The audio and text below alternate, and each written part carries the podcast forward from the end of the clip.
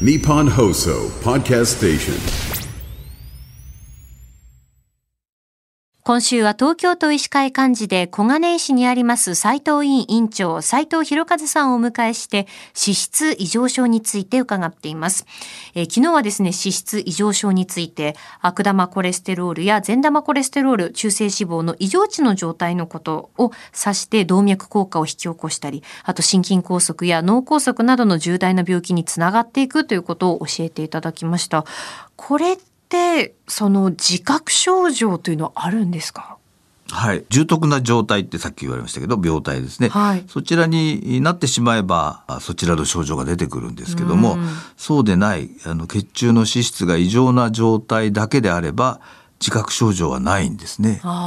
ですからやはりえー人間ドックとかはい。検診とかを受けていただいて、異常を早めに見つけていただくことが大事です。重篤な状態になってくると、まあ、分かるっていう話もありましたけれども、何かこう発見することっていうのはあるんですか？その診察の際に。典型的な例ではあのまぶたのところに黄色の出来物みたいにできてきて黄色腫っていうんですけどね、はい。そういったものができる方はあの高脂血症をお持ちであることが多いというふうに言われています。あとはあの昔からよくやられているのはアキレス腱の厚みを測るというんですけどね。そこにも脂肪がたまることが多いので、えーそういったことも最近はあまり言われなくなりましたけども一時言われてました。結果として起きる動脈硬化については、えー最近では頸動脈首の動脈ですね、脳に行く、はい。えーそこにエコーの機械を当てて、はい。えー血管の中を見るとあ。るいは壁を見るという方法がよく取られます。高脂血症の方ですとそこにプラークが直接的にこう見えるということでね、対応されています。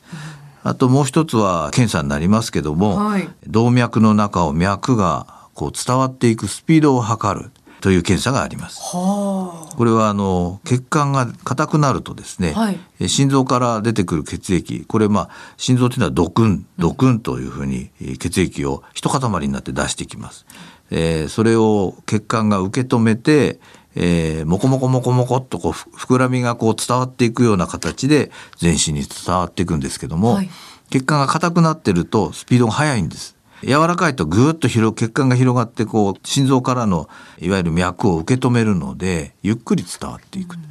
でそういったことを利用して脈のスピードを測ることで動脈硬化の程度を類推することができるようになってきています。まあ、大きく分けるとその2つでその高脂血症の結果としてもちろん高血圧が続いても、えー同様に動脈硬化っていうのは起こってくるんですけども、ええええーそういったことを感知することができるようには今なっています。他にもいろいろな検査があります。ただ一般的にはまあその2つをよくやると思いますね。うん。これあの遺伝が要因になることっていうのはあるんでしょうか？あの昨日は生活習慣病という話もありましたが、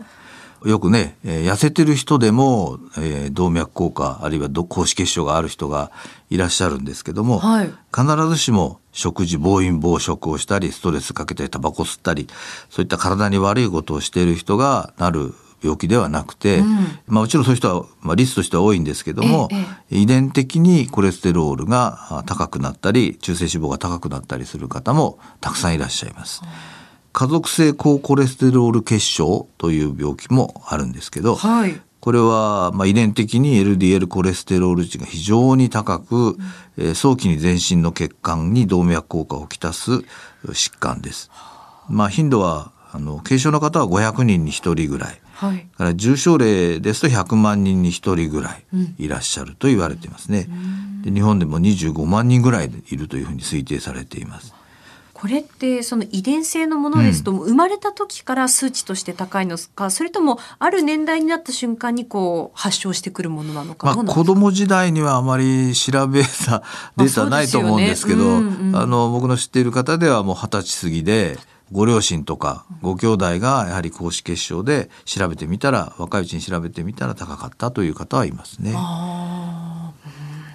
えー明日は脂質異常症にこうならないためにはどうしたらいいのか、また治療法なども伺っていこうと思います。えー、斉藤院院長の斉藤博和さんにお話を伺っています。先生、明日もよろしくお願いします。よろしくお願いします。